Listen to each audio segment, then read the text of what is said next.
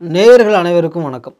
இந்த வீடியோனுடைய ஆரம்பத்திலே உங்கள்கிட்ட ஒரு சேலஞ்ச் நம்மளுடைய சிந்தனையில் இன்றைக்கி சித்த வைத்தியர் சித்த வைத்தியம் இந்த பேரை கேட்டாலே உடனே நமக்கு சிரிப்பு தான் வருது. இந்த நாட்டினுடைய உண்மையான மருத்துவம்னு பார்த்தீங்கன்னா சித்த வைத்தியமும் ஆயுர்வேதமும் தான் இந்த நாட்டினோட உண்மையான மருத்துவம். ஆனால் இன்றைக்கி அந்த ரெண்டு பேரை கேட்டாலும் நமக்கு சிரிப்பு வர மாதிரியான ஒரு மென்டாலிட்டி தான் இன்றைய இளைஞர்கள் மத்தியில் இருக்குது என்னுடைய சேலஞ்ச் என்ன அப்படின்னா இந்த வீடியோவை பார்த்து முடிச்சதுக்கப்புறம் கட்டாயமாக உங்களுடைய அந்த தாட் மாறும்.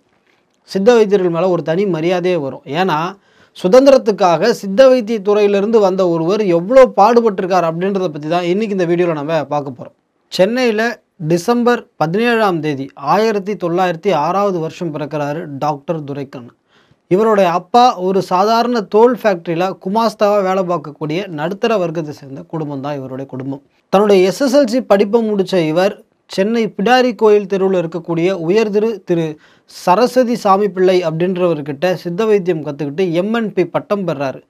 பின்னாடி பிற்காலங்களில் நடக்கக்கூடிய சித்த வைத்திய மாநாட்டில் தன்னுடைய உயர்தர மருந்துகளை எல்லாம் கண்டுபிடிச்சு கொடுத்து அங்கே தங்கப்பதக்கமும் பெறார்.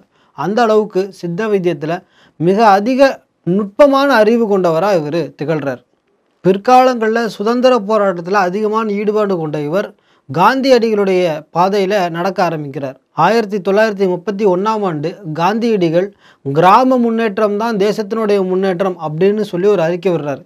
அதன் அடிப்படையில் தன்னுடைய வாழ்க்கையை மாற்றிக்கொள்ள முனைஞ்ச இவர் தன்னுடைய சொந்த ஊருக்கு போய் அங்கே குடிலமைச்சு அங்கே இருந்த கிராம மக்களுக்கு எல்லா விதமான சேவை பணிகளையும் செய்கிறதுக்காக தன்னை அர்ப்பணிச்சுக்கிறார். அங்கே இருந்த மக்களுக்காக சொந்தமாக ஒரு தனியார் பள்ளியவே நிர்மாணம் பண்ணி அங்கே அந்த பகுதியை சேர்ந்த மாணவர்களுக்கு தொடர்ச்சியாக கல்வி போதிக்கிறார்.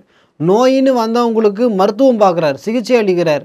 அதே நேரத்தில் அறியாமை அப்படின்ற நோயும் அழிக்கிறதுக்காக ஆசிரியர் பணியும் பார்க்குறார் தொடர்ச்சியாக அந்த கிராமத்தில் ஒரு பல்வேறு சேவை பணிகளை செஞ்சு அங்கே இருந்த மாணவர்களுக்கு கல்வி புகட்டி அந்த கிராமத்தை அடுத்த வளர்ச்சியை நோக்கி கொண்டு போகிறார் கிராம வளர்ச்சியில் தன்னுடைய சேவை பணிகளை முடிச்சுக்கிட்ட இவர் அடுத்த கட்டமாக சுதந்திர போராட்டத்தில் இன்னும் தீவிரமாக ஈடுபட ஆரம்பிக்கிறார். தொடர்ச்சியாக பல போராட்டங்கள் ஆர்ப்பாட்டங்கள் ஈடுபட ஆரம்பிக்கிறார். தடியடிகள் பூட்ஸ்கால் மிதி அப்பப்போ ஜெயிலுக்கு போயிட்டு வருது இப்படின்னு சொல்லி தன் குடும்ப வாழ்க்கையில் ஈடுபடாமல் தொடர்ச்சியாக தேசத்தினுடைய விடுதலைக்காக தொடர் போராட்டங்களில் ஈடுபடுறார். ஒரு கட்டத்துக்கு மேலே ஆயிரத்தி தொள்ளாயிரத்தி நாற்பதாம் ஆண்டு காந்தியடிகள் தனிநபர் சத்தியாகிரகத்தை நாடு முழுக்க இருக்கக்கூடிய மக்கள் பண்ணணும் அப்படின்னு சொல்லி அறிவிக்கிறார். இதில் பங்கு கொண்ட இவர் தன்னுடைய தனிநபர் சத்தியாகிரக போராட்டத்தை ஆரம்பிக்கிறார். இதனால் வெள்ளையர்களுடைய பார்வையில் விழுந்த இவர் கைது செய்யப்பட்டு ஆறு ஆண்டுகள் கடுங்காவல் தண்டனை விதிக்கப்படுறார். சிறையில் இருந்த காலகட்டங்களில் காமராஜர் கக்கன் ராஜாஜி உள்ளிட்ட தலைவர்களுக்கு உணவு பரிமாறக்கூடிய பாக்கியம் கிடைச்சதாக ஒரு குறிப்பும் இருக்குது என்ன நேயர்களே இன்னமும் சித்த வைத்தியர் அப்படின்ற பேரை கேட்டால் அவங்களுக்குலாம் சிரிப்பு தான் வருதா? இல்லை உங்களுக்காகவே வாழ்ந்து மடிஞ்சு ஐயா துரைக்கண்ணு போன்றவர்கள் நினச்சி பெருமைப்பட தோணுதா நன்றி வணக்கம்.